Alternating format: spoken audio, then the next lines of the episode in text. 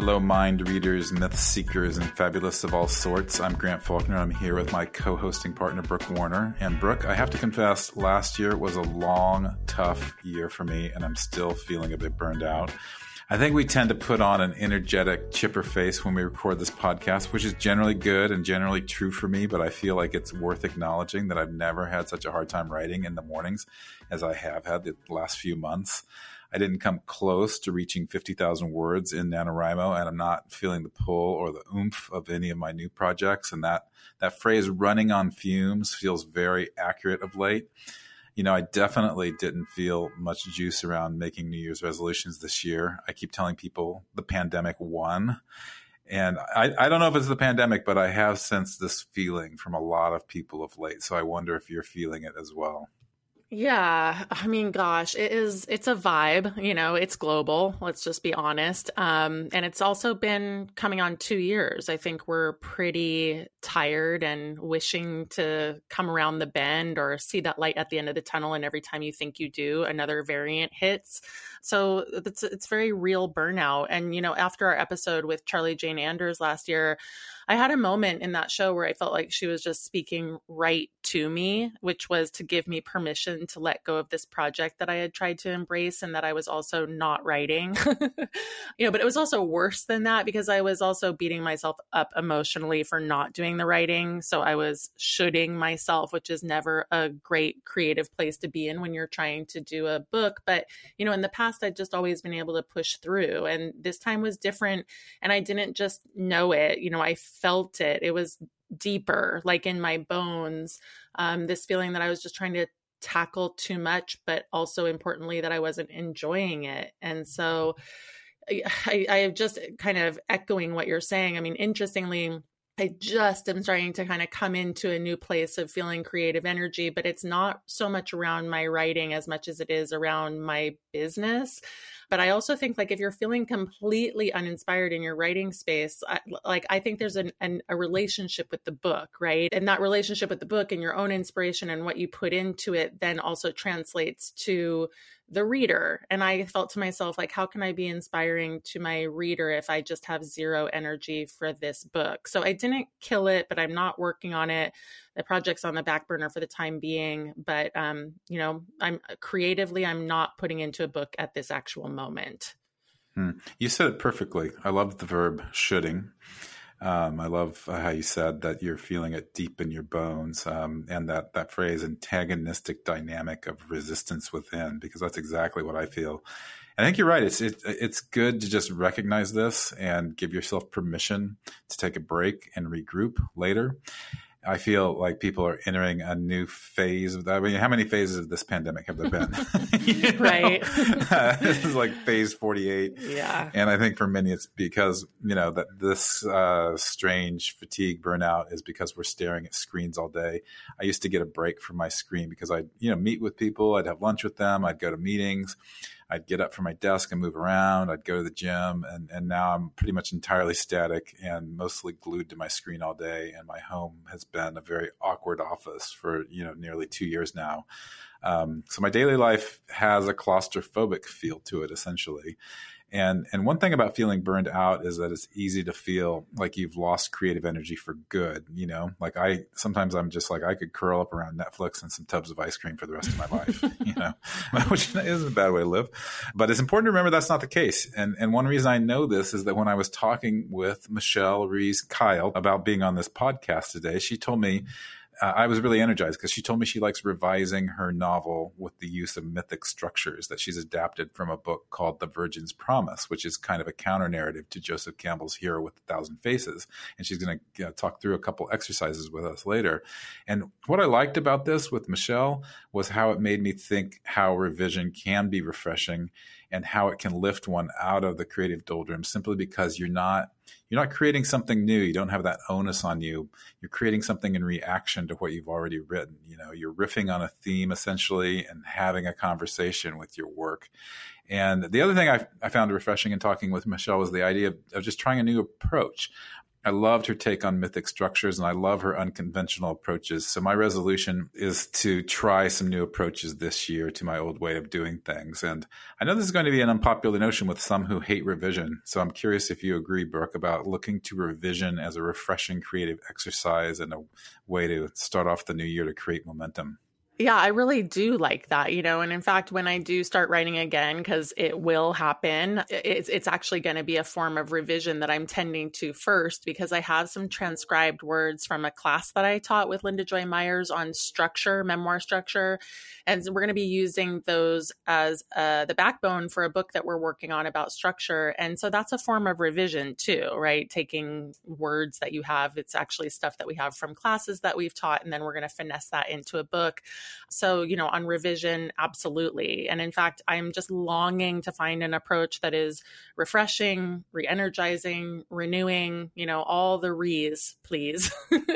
and, uh, you know, the question is always how to do that. Like, I know that I need an accountability partner hands down super important for me if I am stuck and I need support to get through it. So, one of the first things I will do when I'm ready uh, to tackle this is definitely going to be to hire a coach or an editor who can nudge me from the sidelines to stick to what I want to do. Um, but beyond that, Grant, I welcome ideas for cultivating these re words, you know, revitalize, reemerge, reset.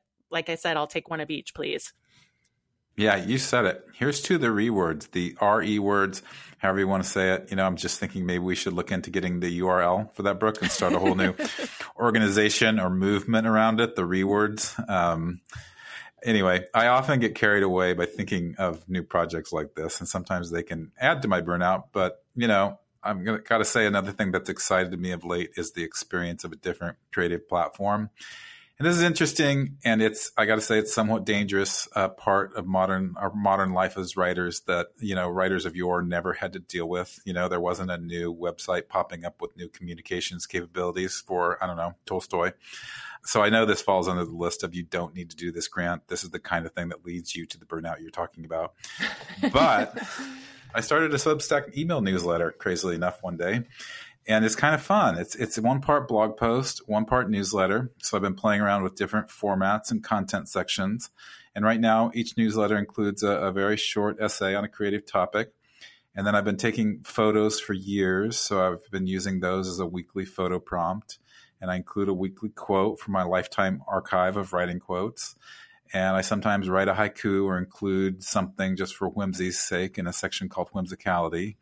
And my goal is to do this weekly this year and see how it feels. And I, I, think the thing I find creatively replenishing about our internet age is the pleasure I take in being able to publish something whenever I want to.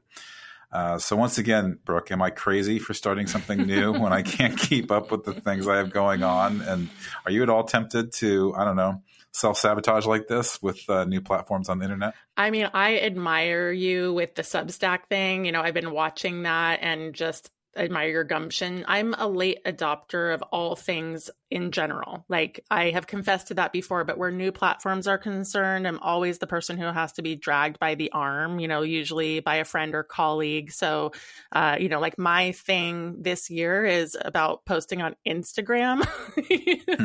Welcome to 2022. You know, like Instagram has been around since 2010. So it's literally as old as my son. But like I got onto Facebook, I think like many years after it started. I don't know. I it's part of my personality. You know, I, I think it's also that I have a desire to protect my time. So, you know, I don't think it's misguided to protect yourself against things. And I also think it's quite important to embrace new things with enthusiasm. I don't love my resistance and my resentment of platforms. You know, I, I, wish that I was like out on the forefront and totally loving it, but I, I don't imagine I'm alone in this kind of ambivalence. Ah, those innocent days of the early 2000s when we barely knew what Facebook really was. And now I've connected in some way with everyone I've ever shaken hands with in my life, I think.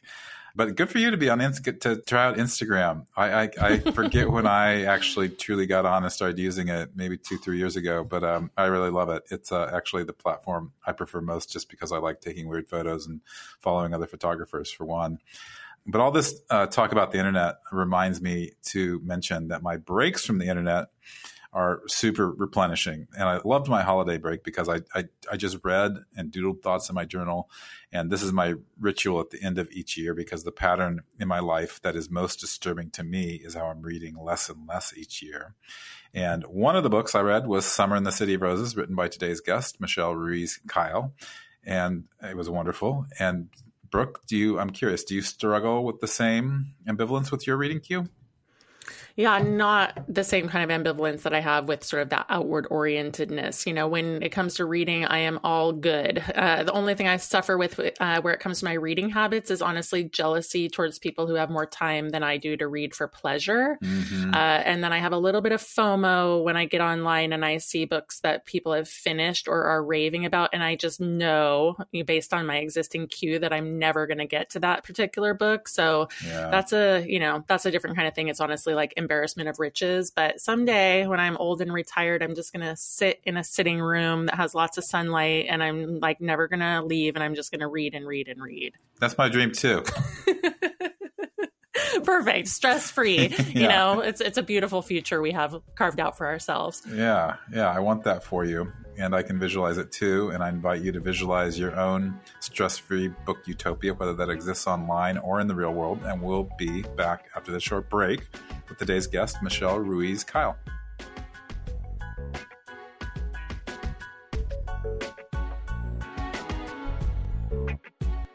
Hey everyone, welcome back. I'm super excited to introduce today's guest. Michelle Ruiz Keil, who is a writer, tarot reader, coyote whisperer, myth punk word witch with an eye for the enchanted and a way with animals. Her critically acclaimed debut novel, All of Us with Wings, was called A Fantastical Ode to the Golden City's Post Punk Era by Entertainment Weekly. And her second novel, Summer in the City of Roses, just came out last July. Michelle is a San Francisco Bay Area native, and she's lived in Portland, Oregon for many years. She curates the fairy tale reading series All Kinds of Fur and lives with her family in a cottage where the forest meets the city. Welcome, Michelle. Thank you.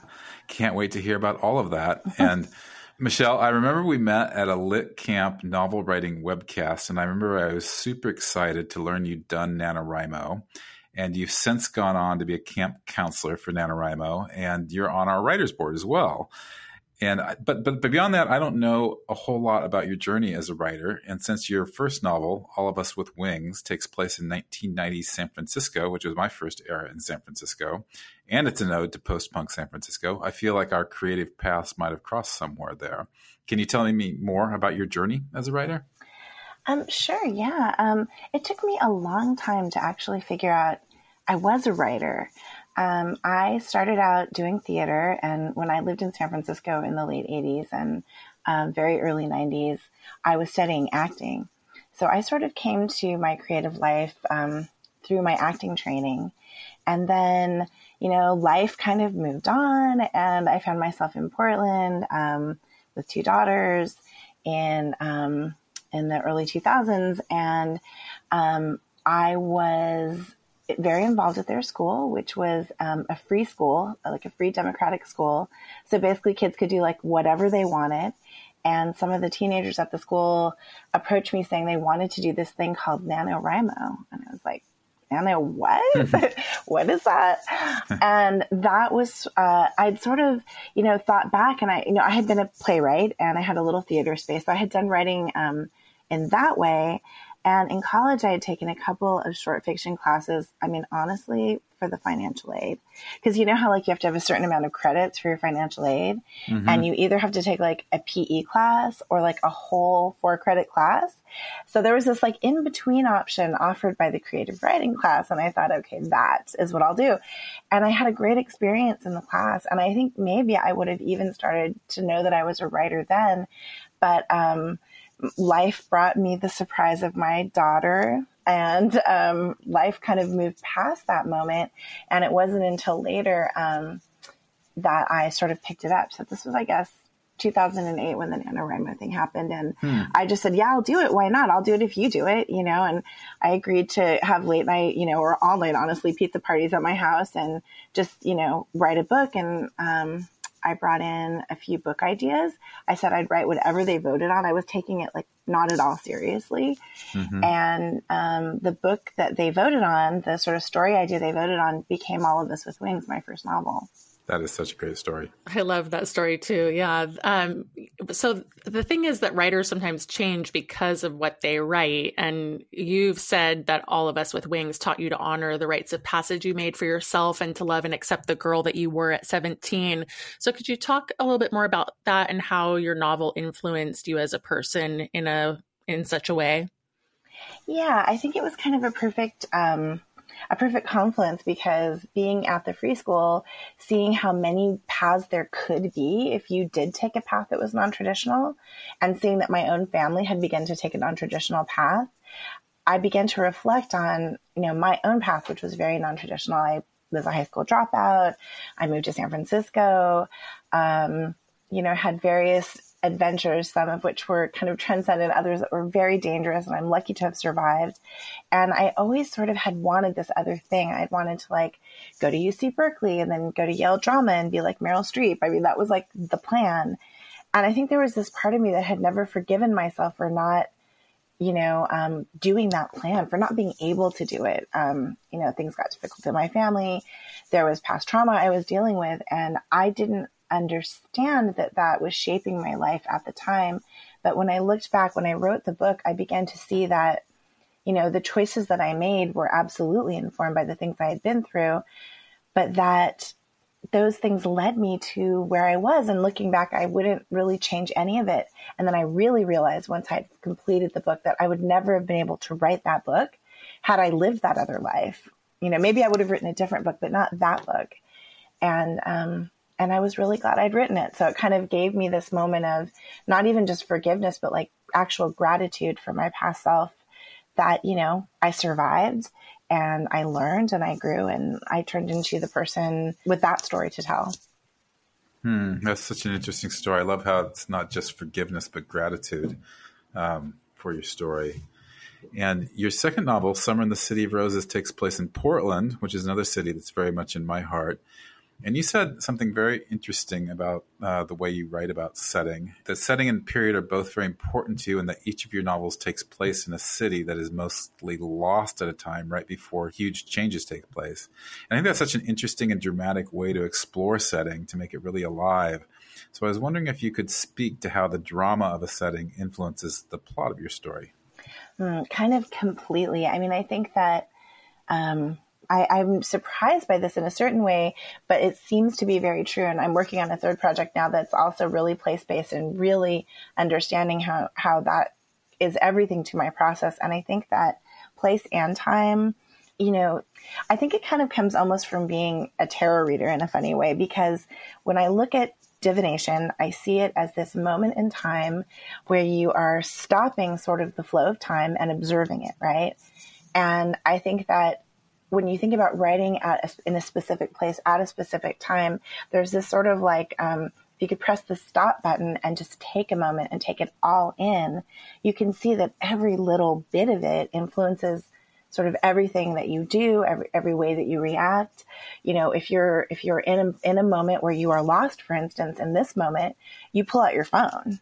And if your phone is dead or you don't have your phone, you seek a different path than you would say in, you know, 1990 you know, you would maybe go and ask someone for directions and it would be a completely different story. Mm-hmm. So I think that just that's like a really like a simple version of what that would be, but um, I think kind of in every way, place and time, you know, they're kind of everything. They're they're the they're the air that we breathe, the environment that we're moving in your stories are grounded in reality. In that summer um, in the city of roses, it's set in uh, Riot Grrrl, the Riot Grrrl scene in the 1990s in Portland. But they also draw from myth. Uh, the novel is also inspired by the Greek myth of Iphigenia and the Grimm fairy tale brother and sister.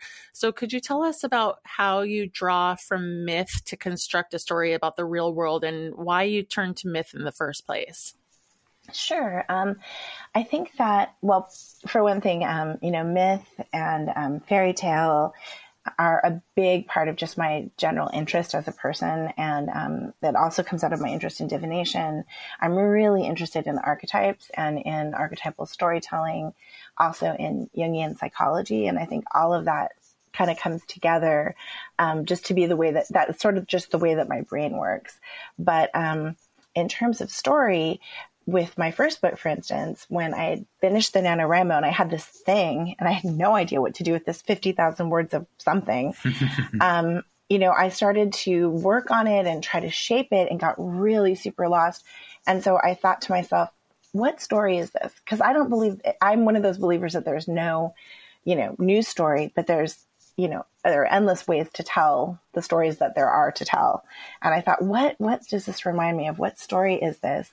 And I thought about um, a particular fairy tale that it reminded me of. And then I also thought about, um, I, I, looked at Aztec myth and tried to find sort of some parallels there for my character Xochi, And I did find some really helpful roadmaps within those tales. I thought, oh, we need to hit this mark now. This is when she's wandering in the forest. You know, this is when she meets the old couple. You know, this is so it, it started to help me find my way um, through that kind of thicket of, you know, a draft.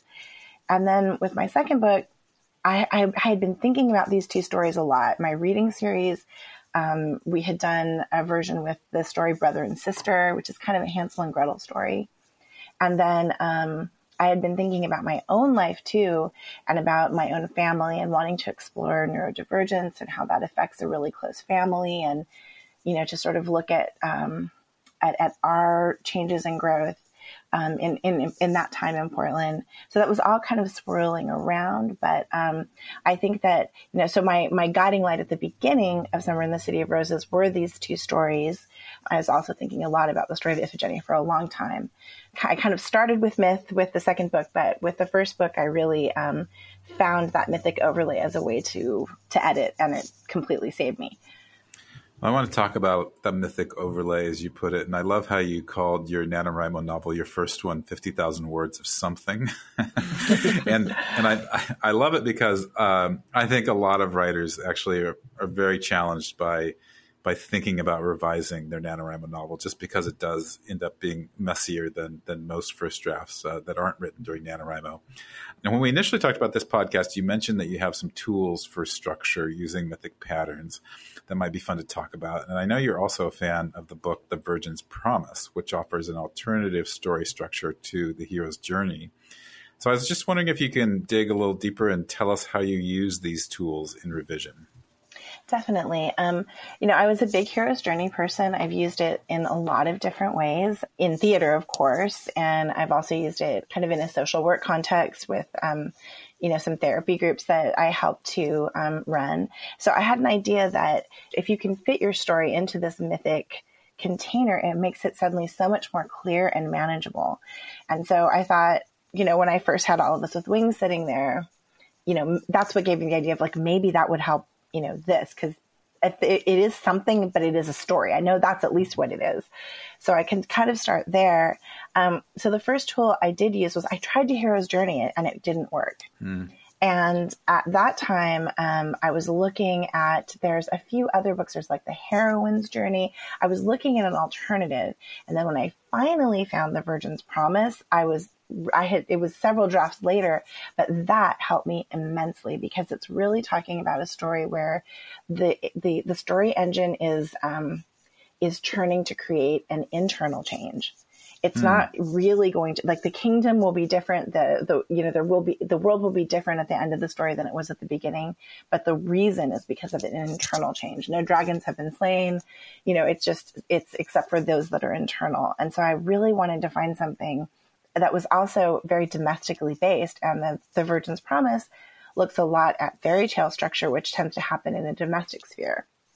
There might be a journey, but it's to a cottage, to a castle, you know, so there's something happening within the four walls of a home.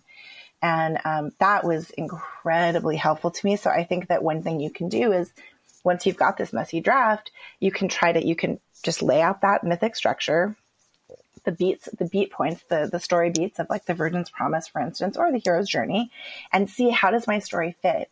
Sometimes you'll be like, oh, you know, everything happens in the beginning too quickly. There's the call to adventure and then the refusal of the call. Maybe I need a little bit more refusal to create some tension. You know, you can kind of find those places where you're maybe missing a part of your story in that way. Mm-hmm. And then the other thing can be like, you know, just when you're lost, sort of like what needs to actually happen, like what needs to happen internally for this character. You might be like, what does this remind me of? And that's sort of what ha- helped with me with with um, all of us with wings so much. Um, there is a story called um, "The Maiden Without Hands," where basically um, a young girl is sort of inadvertently but very carelessly um, given to the devil by her parents, um, who make a deal that they should not have made. And in exchange for her freedom, she has to give up her hands. So it's really talking about how I, in my in my view, how abuse affects us and how it can um, make it difficult to navigate. And so when I found that story as an overlay, I, I understood how it would work to navigate with that kind of a wound.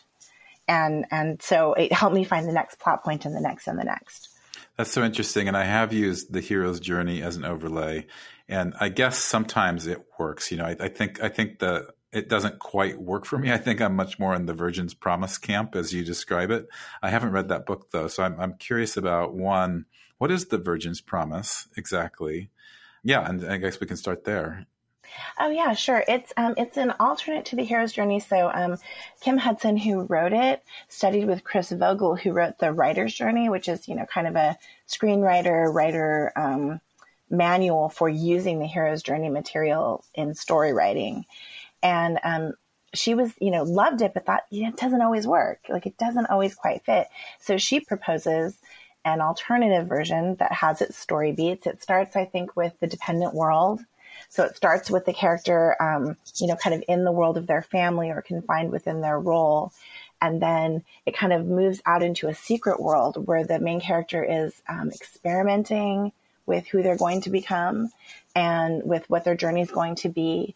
And then, you know, the character is caught shining. So her secret world begins to get get seen and then she grows too big for her world and you know something sort of happens to explode her secret world and then you know then you're kind of off to the races. So all of the plot points are very similar to the hero's journey plot points, but just different enough. And you'll find those are very easy to map to fairy tales and also to certain movies. Like my favorite example of hers is the movie Legally Blonde.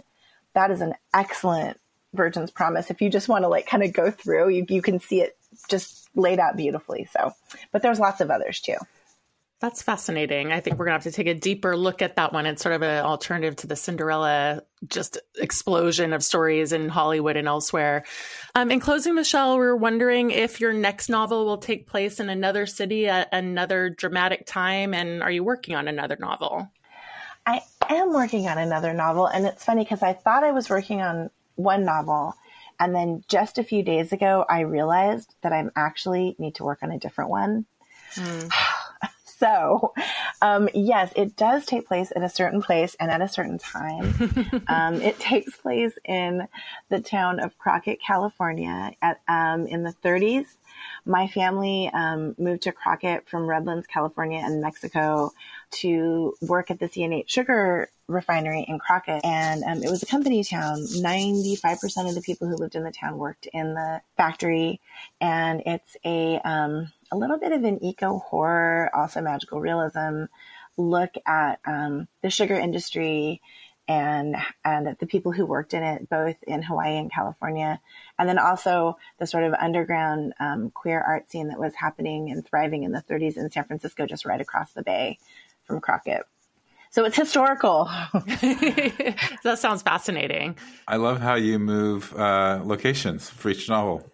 yeah, back to kind of um, a place that I've never lived though or been. So I'm going to have to be taking some trips to Crockett. I'm time to look in, and into writing some grants for some research because I need to come hang out for a while. I think. Yeah, well, it sounds great. I can't wait to read it. So thank you for joining us today. Thanks, Michelle. Oh, thank you for having me so much. I hope you guys have a great day. We'll be right back with today's book trend.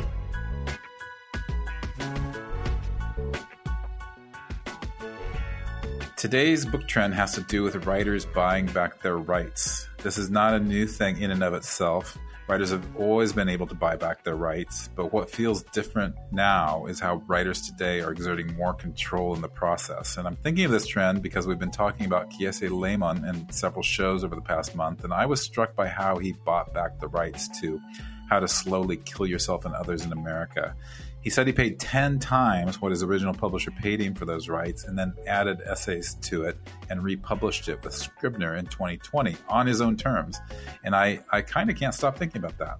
Yeah, it is interesting. It's an interesting time, I think, because, you know, what we're seeing is people in book publishing actually listening. You know, maybe that's the trend. Um, I think historically the line has, of thinking has always been we know what's best authors, you know, so you just be a good author and don't rock the boat. Um, but for many, many reasons right now, that's just not flying.